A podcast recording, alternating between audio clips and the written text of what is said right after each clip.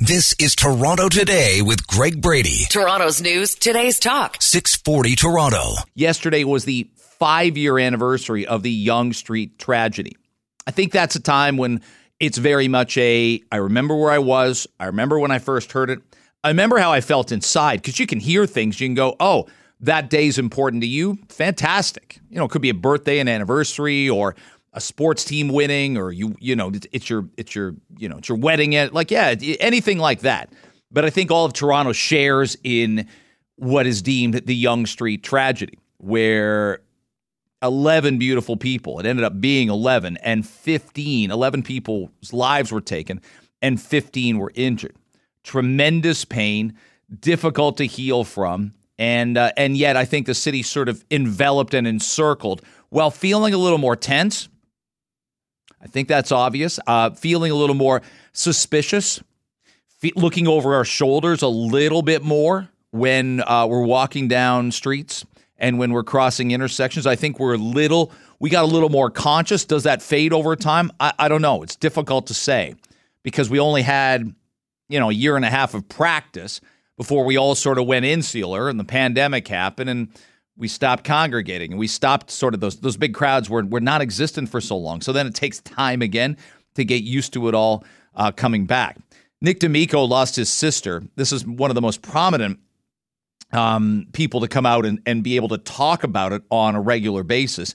And Nick D'Amico said exactly probably how we'd all feel and how we all th- think all feel about the normal tragedies that uh, that happen to us, um, difficulty in relationships or losing a parent. Nick D'Amico said this yesterday at the five year anniversary. This brings us back to the day that it happened, and this day specifically, you kind of recount what's going on, what happened at this time. So you're always trying to work through it and you have just what we still have dips, we still have moments, and we still have days, and we still have times where we're struggling with it. I can only imagine because your life cycle is supposed to be, well, you know, eventually our parents will age. We'll lose parents. We'll lose we lose grandparents before that. You know that early on when you lose a grandparent. Um, my my boys lost their first grandparent, and I lost my first of four uh, parents or parent in laws last summer. Like it, there's nothing quite like it. I was thinking, listening about the tragedy today, how that'll feel a year out. Like there, you feel it every day and probably every every time of year like that. Lily Cheng is a city councilor. That's her area, uh, as she described it, w- Willowdale, and she talks about how the community has been at least able to grieve and mourn and bond over this. We are a neighborhood that loves our neighbors. We love Willowdale. Let those words be marked on our hearts. And let us move forward with resilience and hope for a better future for all. Okay, Lily's going to join us around 8.30. There's a lot of city stuff to get to with her, but, um, but I'm eager to have her on. And again, I, I think it's it's hopefully doesn't cross the mind of the victims' families yesterday and the injured that showed up. Um, but the idea that there's going to be again, it's Canada. There's going to be a parole hearing for this this person 24 years from now. Um, a lot of our lives will be different 24 years from now but it should never ever happen. You shouldn't have to wake up in the morning and go, "What's the case here?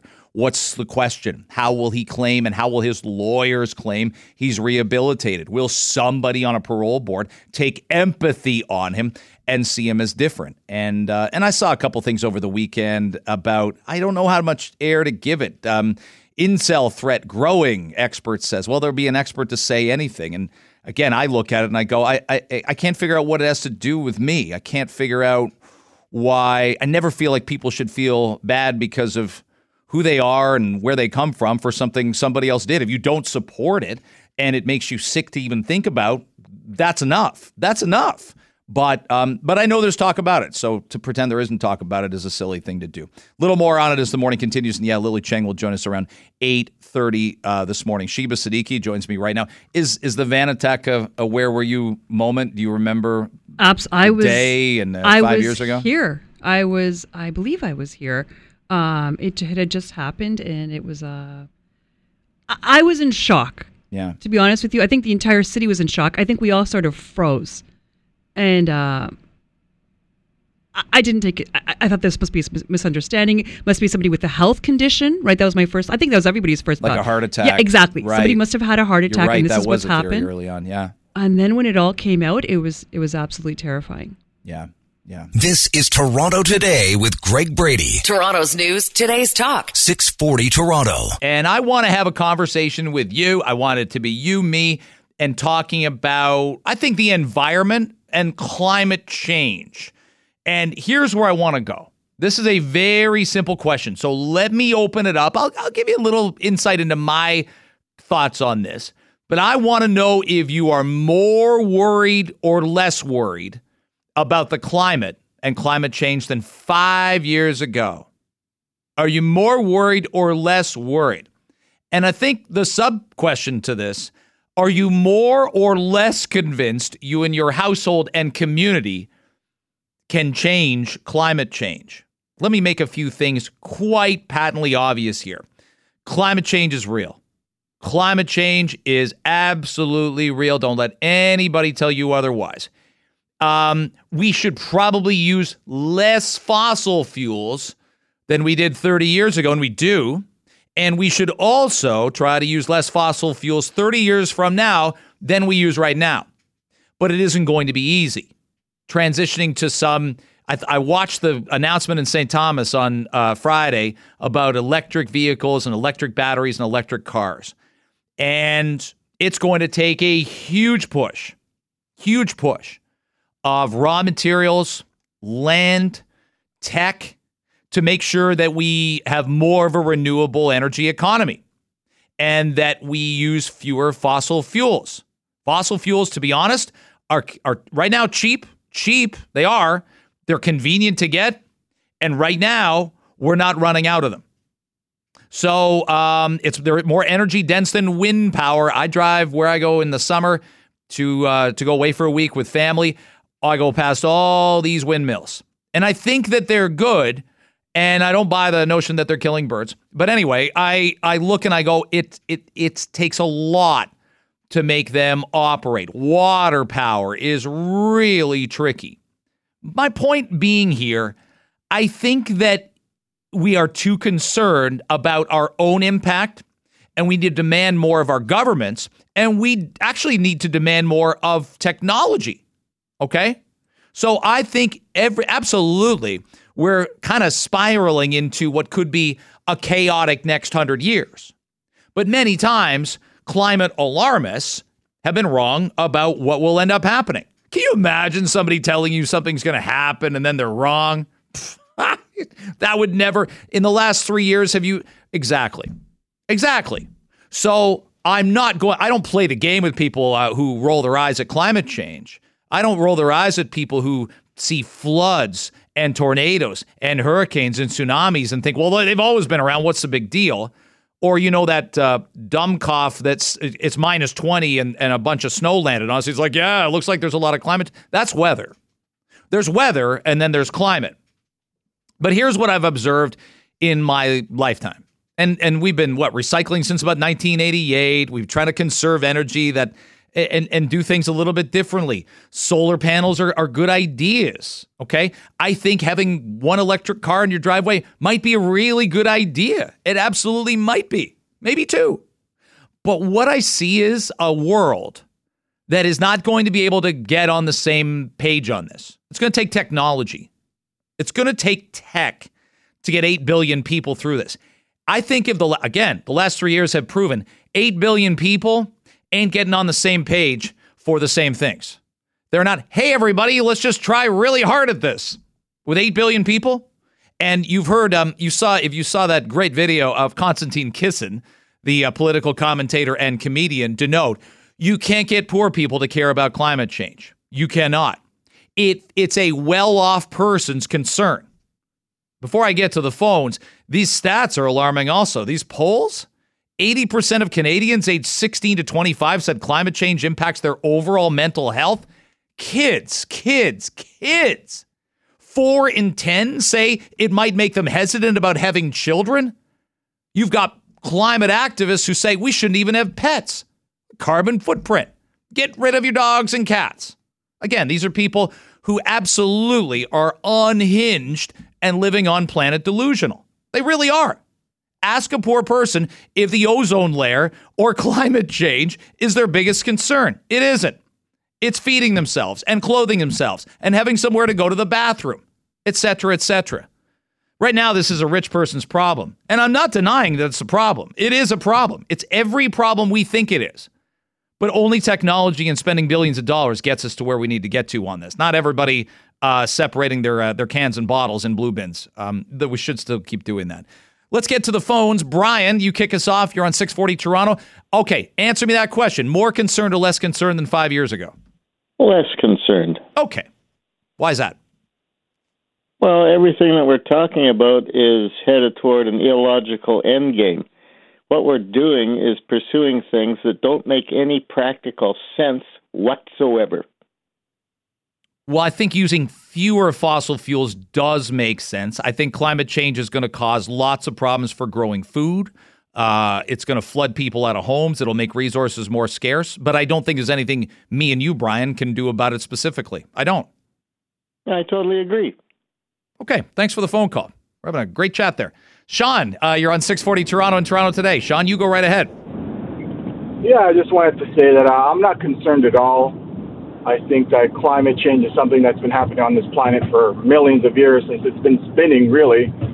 And uh, burning of fossil fuels, I would agree that it has um, it, it, it, has uh, uh, made made the the, the uh, oxygen a little bit, not oxygen, excuse me, the, the air a little dirtier, yeah. and we're using uh, uh, way way too many too many uh, re, uh, resources, and we. But the narrative, I feel that the narrative has to change.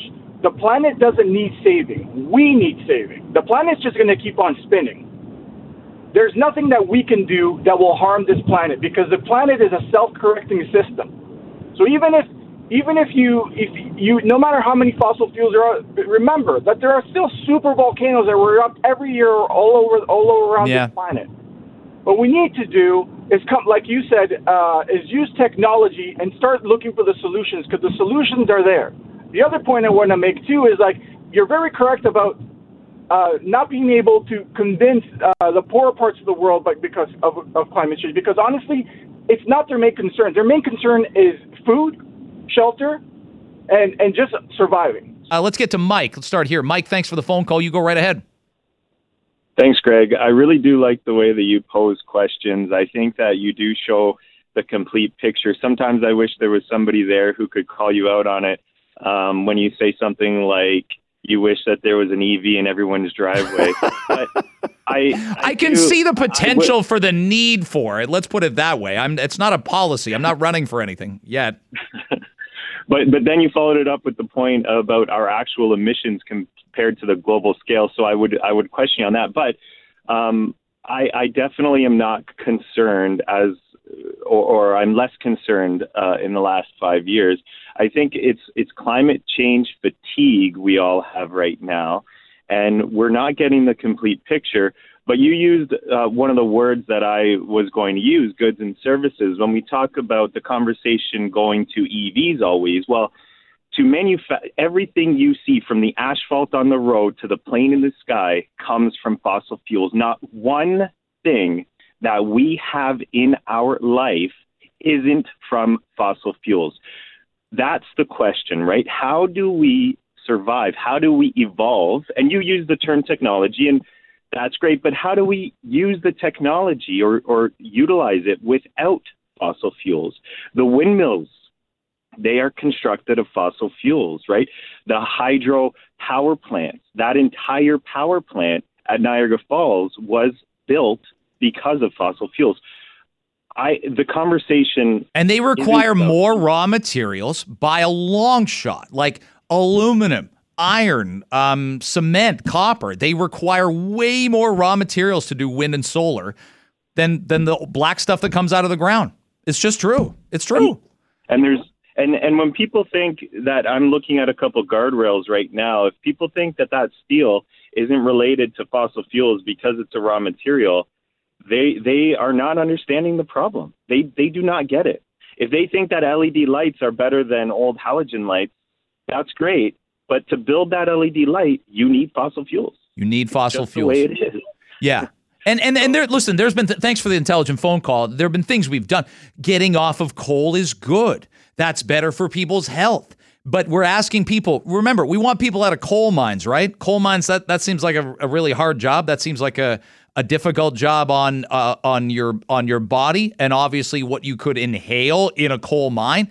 And we're asking people now if we need if we get all these electric uh, battery vehicles that we want, we're asking people to go back into mines. Where are they going to do that? Not in rich countries, and rich people aren't going to go into those mines either. So again, there's I'll go back to Sting in the rainforest. There's a little bit of a hypocrisy here. The prime minister, I get it. He's supposed to go to New York, right, for um, for like a like a global citizen thing, and uh, and he's going to fly in his private plane. And I get that he can't sit in seat 9E on uh, on on Air Canada or Sunwing, but I also like he can't take Via. He can't take. There's no pri. Of course he can't. That's their argument. But then it's private jet here, private jet there. He flew from Toronto to Kitchener. I can't get over that. That he flew from Toronto to Kitchener. Don, thanks for the phone call. You go right ahead. Appreciate the call. Hey, no worries, Greg. Thanks uh, for taking the call. Sure. Um, you know what? It is. It's all about the hypocrisy, uh, and you're touching on it now, and your previous caller as well. Uh, York Region Transit made a big splash about using electric buses. I have it on good authority. They're fueled by 24/7 diesel generators charging the buses. Isn't that amazing? You know, it's it's unbelievable. And you know, you talk about people, the politicians saying all transit, transit, transit. How about somebody mandates that our city staff, councilors, mayor must travel by TTC for work-related business? Let's see how fast the TTC improves if that were the case. Yeah. And if it's not good enough for them, why is it good enough for us? Yeah, you nailed it. And and there, again, there's so many. You know, you could get a shot of Leonardo DiCaprio, and and he's got a private jet, and Taylor Swift has a private jet. I mean, look, Bill Maher made the point two months ago, and where's the lie? If you could afford a private jet, why would you not fly in a private jet? You want to strap yourself in uh, and and and fight for uh, the middle seat and the armrest with uh, with Bubba over there? You don't. You you don't. Okay, but but that's the problem. Is we're asking all these people to, um, you know, for advice and whatnot, and they won't make a sacrifice on their own. Look, this is going to get done by technology, not by all of us just saying, let's all do the right thing together. It ain't going to happen. I've made it a, a, priority in our household to not stress my kids out about climate. It's the last thing I would talk about. I can't believe those numbers where we're talking climate change, age 16 to 25, impacts kids' overall mental health that your daily life is negatively impacted, like daily, daily, not just a passing thought. Ugh, I hope I, I hope my grandkids can have grandkids. Four and 10, 16 to 25 year olds now might not have kids because of climate change. What on earth are we talking about? What are we doing? That you're so distressed that you think it's the be all and end all. It's not. And by the way, threat threats to health. Um, don't smoke. Don't do drugs. Don't overeat. Get exercise. Eat better food. Those are things that will make us all live longer. You'll drive your like you'll get hypertension and blood pressure from thinking about the climate uh, issues every day. Thanks for all the phone calls on that. This is Toronto Today with Greg Brady. Toronto's news, today's talk. 640 Toronto. Uh, our next guest is the Liberal MP for Beaches East York and uh, currently getting some valuable time in uh, Northern Ontario as he continues to explore the Ontario Liberal leadership. Um, he'll be in Timmins tomorrow night. D- this is great. Nate Erskine Smith, our guest. Hey, listen, if any of our listeners ever get lost in Northern Ontario, no matter how this politics thing works out for you, you're going to be the person that they call if they're in Dryden or Wawa or places like that. You you'll you'll have some expert advice as to left and right turns. The left and right turns and, and where not to speed. I got I got a ticket in Espanola. I'm not sure. Uh, we might lead with that at eight o'clock, but okay. Um, you're being you're being honest and forthcoming, and that's what we want from our politicians. I wasn't going that fast. I was going 124. Uh, not, it wasn't so bad. And I'm sure you thank the uh, the officer for uh, for for getting you getting your speeding under control, and and thanking him or her for for their service as well. I'm sure it was a, a cordial exchange. Oh yeah, yeah. She she was lovely. Okay, good. Um, so yeah, you're uh, you're in Timmins tomorrow night. Give us a sense because we're very sometimes in Toronto we're a little too insular. We don't look outside our own community. We love it so much. Um, the Northern Ontario voter. What are the kind of things you hear from people in Northern Ontario uh, about the government they want, about the province they want, and how they fit in? on the on the one hand, it's interesting because common concerns do come up. They just come up more acutely. So, access to a family doctor. It's a challenge whether it's in Windsor, whether it's in Toronto, but it's a special challenge in Northern Ontario. Uh, the mental health and addictions, the opioid crisis. When I speak to the mayor of Cairns or I speak to the mayor of the Soo, it comes up all of the time. And, and again, it's acutely affecting Northern Ontario, the opioid crisis. Uh, affordable housing. When I was in North Bay, students having a really hard time renting and, and finding an affordable place to stay as they study, but also just your average middle class homeowner or, or, or wannabe homeowner looking at prices that have doubled in North Bay, and, and that's a real challenge. And so people are leaving their communities and, and, and not coming back. And so the same challenges in some ways just felt more acutely. That, that's issue specific, but more broadly, Gray, it's mm a real frustration about being paid attention to and ensuring that a northern voice is included because there are special challenges around accessibility, the distance of travel from one place to another. Eh, there are special challenges in healthcare, there's special challenges across the board, and there's a real feeling that they aren't paid attention to at Queen's Park, they're not paid attention to in Ottawa, and that that northern voice isn't included. It, it, strikes me it's such a different conversation, Nate, isn't it, for for transportation and and their public transit, whether it's a Sudbury, a Timmins, or a North Bay, it, it has to function, it has to be efficient. But you know, and I know, there's po- huge pockets of land where where people just they have to drive. They live, you know, on a gravel road. They live 15 minutes outside even these smaller cities, and and car travel just ends up being essential for them have to drive, and then the issue of highway service mm-hmm. is incredibly important. So I heard from many people, including people I was actively meeting with, and other people that just came up to me on the street about the expansion of Highway 69. I heard in Kenora, for example, and, and specifically in Sioux Lookout, the challenges of when their one highway goes down, that's it. Their economy depends upon access to that one highway.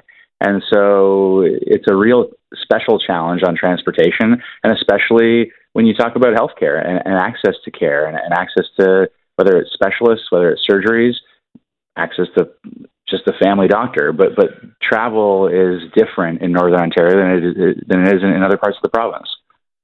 I think you nailed it. And, and we dial, if we had to dial 911 for someone in our own household or a neighbor, we'd be looking at our, our watch thinking, hey, it's been six or seven minutes. That's it's a totally different story out there in terms of response time and in terms of hospital capacity. Again, we we got to look outside our own lens sometimes and, and see what those struggles would be like for people living living in, in more remote communities. Exactly, and it goes all the way to issues one would never think of unless one goes, visits, and, and, and learns from and listens to the local community. So in Espanola, hearing from someone about the fact that training firefighters there is its own special challenge because now they're having to travel a much greater distance to get to, to to get to the training facility. And so again, transportation matters, but but it matters in so many different contexts. Nate Erskine Smith is our guest, Liberal MP for Beaches, East York. Um, the, the, issues with Metrolinx I find fascinating because um, there's not a lot of transparency. Former Mayor David Miller made the point: look, everything about the TTC is is an open book. Uh, what the TTC chair makes, what projects we're working on, how far, how much we're spending on infrastructure. Metrolinx feels a little bit different. I mean, you're considering running for the Ontario Liberal leadership, which could eventually lead to you becoming premier. How do you make Metrolinx a more a more transparent relationship with the public that uses it? You've got to be very clear about what the mandate is of Metrolinx and what success looks like and what failure looks like, and then you've got to hold the leadership there accountable. And on the building transit side, we need to build so much transit in this province and, and especially here in the GTA. And we've got to make sure that Metrolinx has a clear mandate to proactively engage communities to, you know, I, I've seen consultations go sideways I've seen re- relationships completely break down such that transit isn't getting built in the way that it needs to get built. I've also seen in my community recently a uh, piece of land that Metrolinx owns sold off to a private developer with 0% affordability committed. If that was federal crown land, so know, we talk Canada yeah. lands up at Downsview, whether it was city owned land, there would be a minimum percentage commitment of 20%. And so there's got to be a mandate from the provincial government to Metrolinx that is clear eyed that says when public lands are being sold off, especially lands close to transit where density could really add huge affordable value, there's got to be a percentage commitment to affordability. And, and other levels of government do it. This is not complicated. The province has to do the same thing. Nate Erskine Smith, our guest on Toronto today. I, I, haven't had you on to ask you about uh, the Ontario Science Centre moving to um, the proposed Ontario Place. Not just moving, but um, they're not being very much um, in terms of a study to see if it, in its current location and the current building, even if you knock it down and build it back up again, why that location doesn't work. Look, there's always going to be you know things that that don't work anymore. There's a reason the the you know the Leafs don't play in Maple Leaf Gardens anymore. When they renovated Massey Hall, one of the best places in our city to see a concert, if if they'd said, well, look, it's the feasibility doesn't work, the money doesn't work, we we can't have concerts there anymore. I think we'd go, okay, that's going to happen sometime. This doesn't look like that. This looks like it's moved awfully fast with a very expedited process to just knock the thing down and, and move it to the waterfront. So fast that the transit station that was planned to be built was called the Science Center Station, and now it's not going to be called that anymore. And you have a situation really, it gets, comes back to that question of how do we want to use public lands and how do we get the most value out of public lands? On the Science Center question, before the pandemic, I would take my now six year old there before he was in school. I would take him there every Friday. It's, it's not some old forgotten location. Many, many, many students and young people access that location all of the time. And my core question look, we can talk about the fact, and there's truth to this, that it is an underserved community to begin with, and now you're taking a, a major facility out of that community, making sure that it's even further underserved.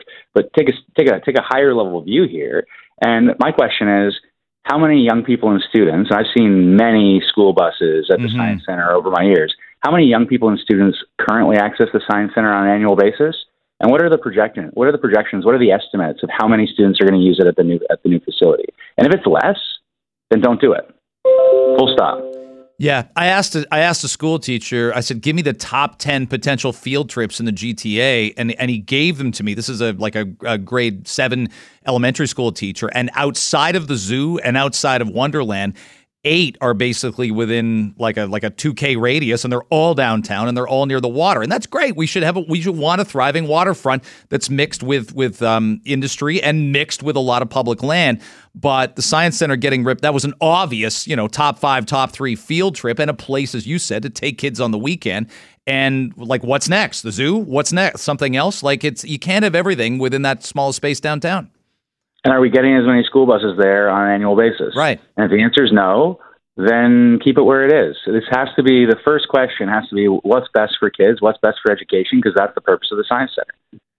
Yeah, yeah, it, it is one of those things. I'm sure you're watching a lot of the Ontario Place debate from afar. Um, what do you make of it? The the spa and etc. We've talked about before, but it's I know it's become a bit of a mayoral issue, but at its heart, it, this is about a provincial issue, isn't it?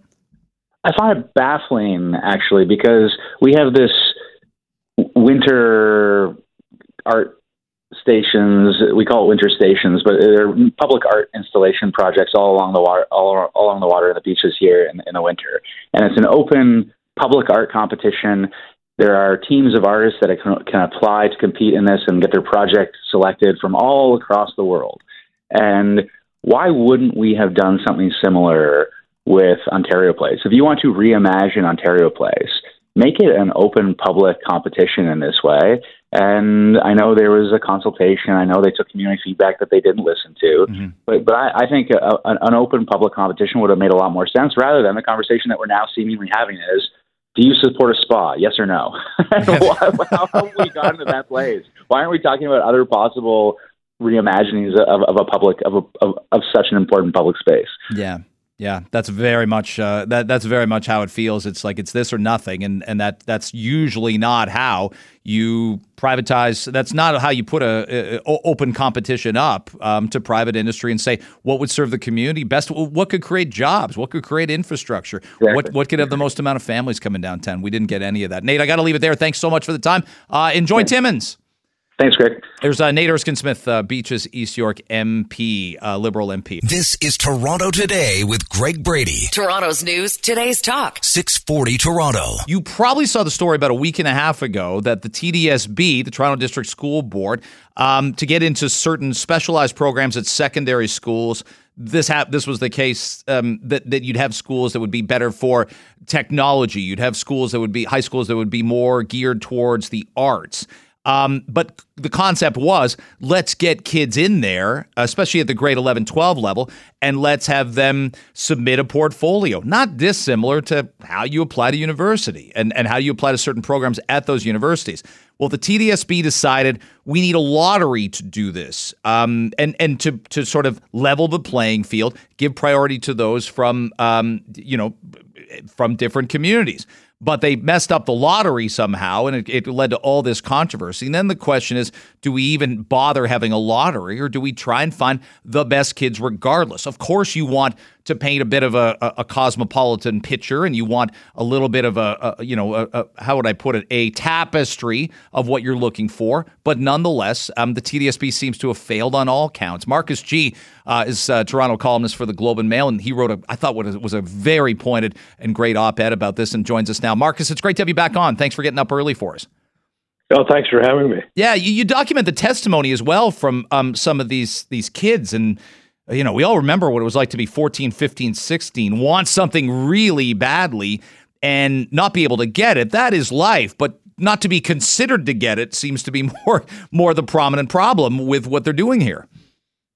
Yeah, it was really sad. I went to this meeting, uh, parents' meeting, to protest uh, this new lottery system, and there was a young woman, 14 years old, a dancer in her school, and uh, had taken all sorts of uh, extracurriculars to hone up her resume and get her dance uh, up to speed to take uh, the entrance audition to get into an art school in North York, and uh, and she was thrown into the lottery instead. So no audition, no chance to show off her skills at all, and she was really quite quite heartbroken. She uh, broke down in tears in front of this meeting and talked about how she's sort of given up hope and it was really uh, you know, a, an example of kind of crushed hopes of a young person. So that's not something we want to do with our in our school system. And her case, yeah, her case is is hardly unique in, in the TDSB, is it? Um, you know, again, you're going to get to.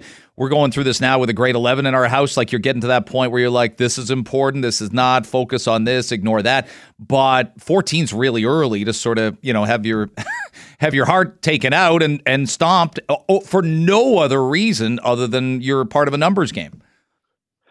That's right. I mean, uh, the under under the former system, um, uh, kids would apply, say, to a science school. They'd have to write a test, or if they uh, were going to an art school, they might have to uh, put in a portfolio of their artwork just to show that they had some aptitude and some promise and and deserved you know special training which is what you get at these schools kind of a next level training that will prepare you potentially for a you know brilliant career as a dancer or or a computer scientist or whatever. And so many students have gone through this program and gone on to you know top schools like say you know Juilliard in New York mm-hmm. or something for the arts and and uh, have launched into brilliant careers. So it's really a great launching pad for promising young kids. And now a lot of them are going to miss a chance what was the tone of, of the parents at the meeting? Because I'm sure we all look and say, look, it does need to be different than when we went to high school. If we went to high school in the in the 80s or the early 90s. Um, of course, there need to be changes and there's some there's some evolution in, in how teaching goes and how education goes but but there must be parents that think we, we've gone a step too far we got to pull this back provide equal opportunity but that's a massive difference isn't it equal opportunity and creating equity equity is pretty hard to create when it comes to academics well this is what uh, i called uh, you know equity engineering um, what you're doing is you're really um, creating a system where you're trying to engineer the makeup of, of, of the school. And um, by removing merit really altogether from the equation. So it doesn't matter if you're particularly promising. In fact, it doesn't matter if you're, I mean, one of the, pro- on the other side, one of the problems with this thing is, you know, what if you throw your name to the lottery because you've heard hey, musical theater is really cool. I love, you know, mm-hmm. musical theater, but you really don't have that much talent or aptitude or maybe even sustained interest. It's just something you think is cool, your parents think might be cool. And then you get in and you really don't don't have much uh, a talent for it. And so you're getting all this special training, expensive special training from the school that another kid might have benefited more. And so and you don't do very well and maybe you you fail out or whatever. And or or they have to water down the whole whole program because you've got a lot of kids coming in who who aren't don't have much aptitude. So even from that point of view it doesn't make much sense. Yeah like you wouldn't you know nobody if you if your school is putting out a production of the wizard of oz you're not going to have a, a lottery to decide who plays Dorothy or, or the coward. You, are gonna you're gonna you're gonna take the best actress. Sports yeah. is that ultimate meritocracy, Marcus, where where at some point, um, you know, we got cut from a team or we got told, nah, nah, you're you're you're a junior varsity guy. You're not a varsity guy. Like like there was meritocracy and we all understood it, and they're just there's just there has to be that's that's society when you get out into the world, right? Your your partners are going to judge you for who you are and what you do. Your your employer is going to judge you for who you are and what you do. And we're falling short, I think, if we're not teaching 13 to 18 year olds. There's some meritocracy when you get out. In fact, there's decades of it. Um, so get ready for it and there's there's no uh, there's no lottery to get get onto the you know Leafs, right? I mean, it's uh, you work your way up, and this is the way mm. life does work. I mean, if there's an equity issue, um, and, and this people went into it at this meeting, there are other ways. New York has a program, for instance, that goes into underserved communities and has special um, summer and Saturday uh, classes for kids who want to prepare for their test or their audition. And so you get special, in case, you know, you're not a kid who kind of can't afford um, private classes or whatever things you need to tune yourself up for that audition. So they have these free classes. Kids can go to them and get ready for the audition. I think that's better. Give give people a, a boost to get in, but don't give them a pass to get in. Do you think there's a, a bit of a move back the other way? I, like I don't see this as a. I, I know oh, schools and what they teach is so contentious in the United States, and sometimes we look and go, well, at, at least we're not there. But I do think parents are getting louder. Even the call last week for getting back to basics, for reading, writing, math. We had teachers call us, Marcus, on the show saying, I, I can't teach a World War II course in grade 10 to kids who can't read yet. And it, it's a problem. Like you can't advance the curriculum if you're still stuck on those uh, at those hurdles early on. And it's it's every there's not a really a sounding of the alarm bell coming out of the pandemic that so much in class time was missed that that we're not focusing on the basics. Yeah and i think that's that's showing up in in in elections. Like the last election we had some trustees got out of the school board who opposed this uh, lottery system, and one of them organized this meeting that I went to in North York last week. So mm-hmm. there's a political movement coming out from from parents. It's just sort of saying enough, enough is, uh, is enough uh, to the TDSB. Marcus, I really enjoyed the call. And thanks so much for getting early uh, up early and uh, and happy to amplify. It was great stuff. My pleasure. Marcus Gee. joining us uh, from the Globe and Mail. Look, it, it's there is a there there are things that need to be done to create equal opportunity. That's the concept. That's the concept is make sure that nobody's falling through the cracks. But you can't create you cannot create equity educationally. You can't.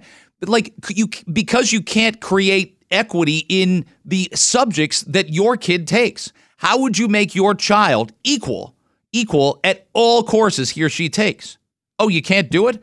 Exactly. So you can't take 30 kids and give them all equal outcomes. Like that's what equity is. I, I, I knew what I stunk at. I knew what I wasn't naturally good at, and I knew what I also wanted to put the time in and succeed at. The the, the thing is, when it comes to education, it, people that tell kids at past a certain age, hey, you can do anything and be anything. Well, that's very idealistic. that's encouraging, I suppose. But I, I had parents who were like, this is what you're good at. This is what you could be great at. Drill down on those things. Ab- absolutely drill down on those things.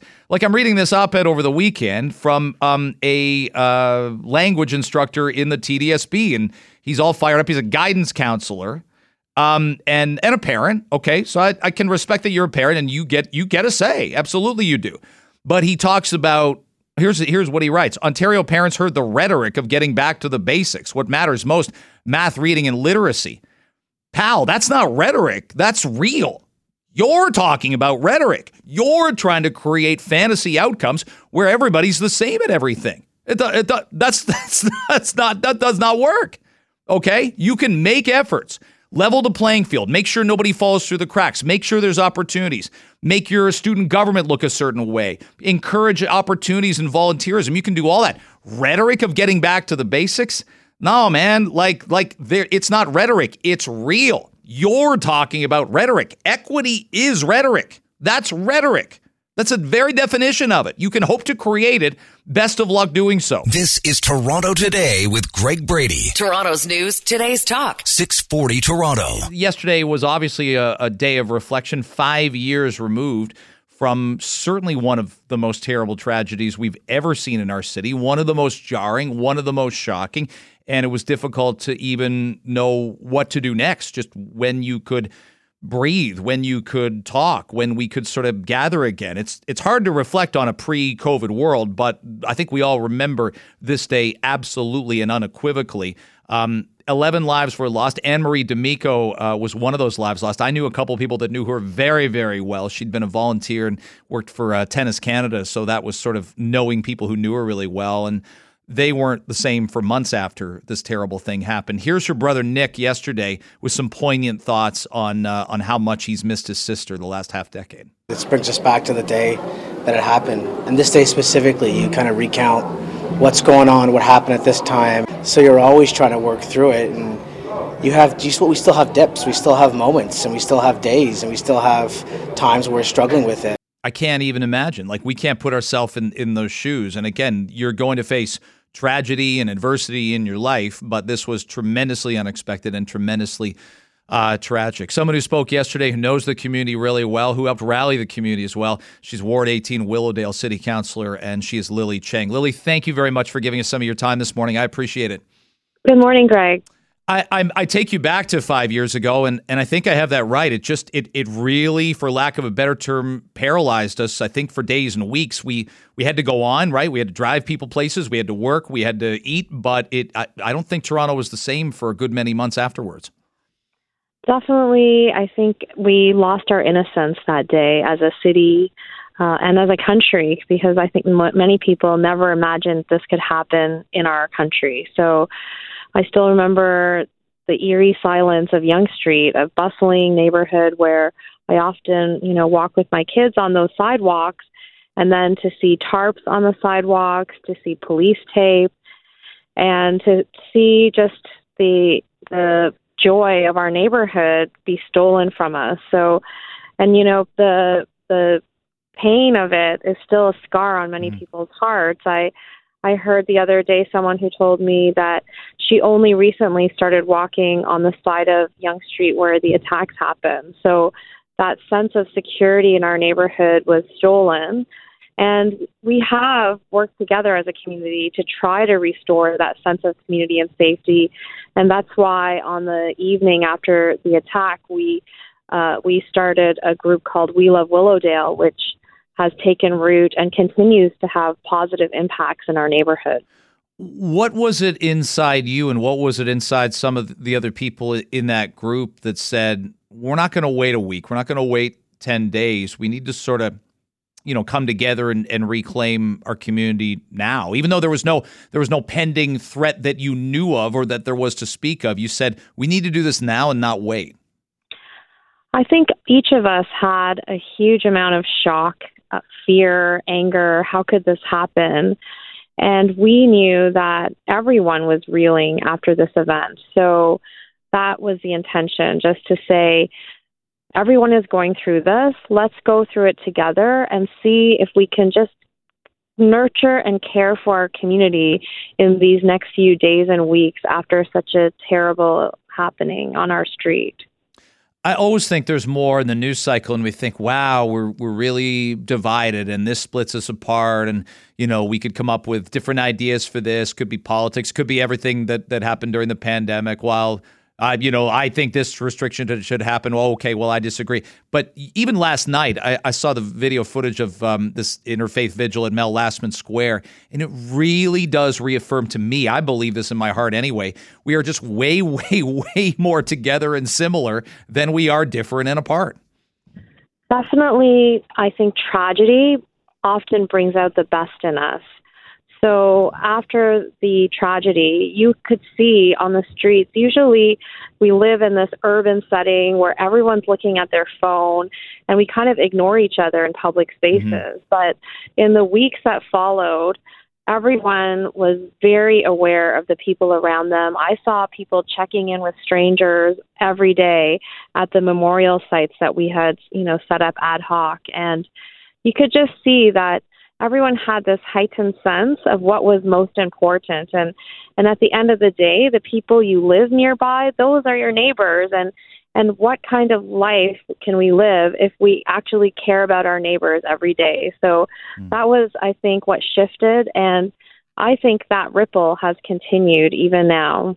Lily Cheng is our guest, Toronto City Councilor for Willowdale Ward 18. My recollection also, Lily, is in the in the days afterwards, we talked about well what should that street be? Should there be you know barriers? Should there be it's really difficult to change like it, it's a big city and cars are always going to be going you know one way and the other way and the sidewalks are going to be right beside it. There's I, it, it is wrenching to say there's little way to prevent a tragedy l- like what happened but unless you're willing to put a bunch of barricades up it, it, there wasn't really anything erected in, in on that street or in that area that, that changes the makeup of it, is there? No, and I, I've had a lot of people say that to me. Why can't we erect more bollards or, mm. uh, you know, trees? And I think, yes, if we could plant more trees along roadsides, it would be safer and more beautiful. But the truth is, we can't do that across the whole city. No. And so, to me, you know, the bigger issue is how do we foster a kinder community and one where those who are falling through the cracks have a place to land. And this got you. Um, you ran for city council in, in the fall and, and got elected. Did this moment even make you say, you know, there's something I can I can give back? It is, it is really difficult, as you would well know, to get really good people to leave a good circumstance and say, I'll serve the public. You're giving up your anonymity. Um, you're you're you're then ripe for criticism of this, that, the other thing. Did did this at at one point propel you into politics? Do you think? It, it actually did, and and it was you know five years ago we had a vigil at Mel Lastman Square, and I remember just being very inspired by seeing our community come together and working together to care for each other. And I thought to myself, what if we could do this in the realm of politics? What if politics was about bringing people together to make change collectively in society? So it was a turning point for me, and uh, it is something I carry and hope to do moving forward in my new role to bring people together to make mm. change in the city. Lily, thanks for your reflections on this. And, and, I'd say, in retrospect, for your leadership on this five years ago. I know it means a lot to people in your community, and, and I've heard that more than a few times. Thank you so much for spending time today talking about it. And we'll, we'll, we'll have you back and, and talk about uh, something that's a little less emotional, but just as important. I appreciate the time. Thanks, Greg. Have a great day. You bet. Lily Cheng joining us uh, from uh, Willowdale and Ward 18.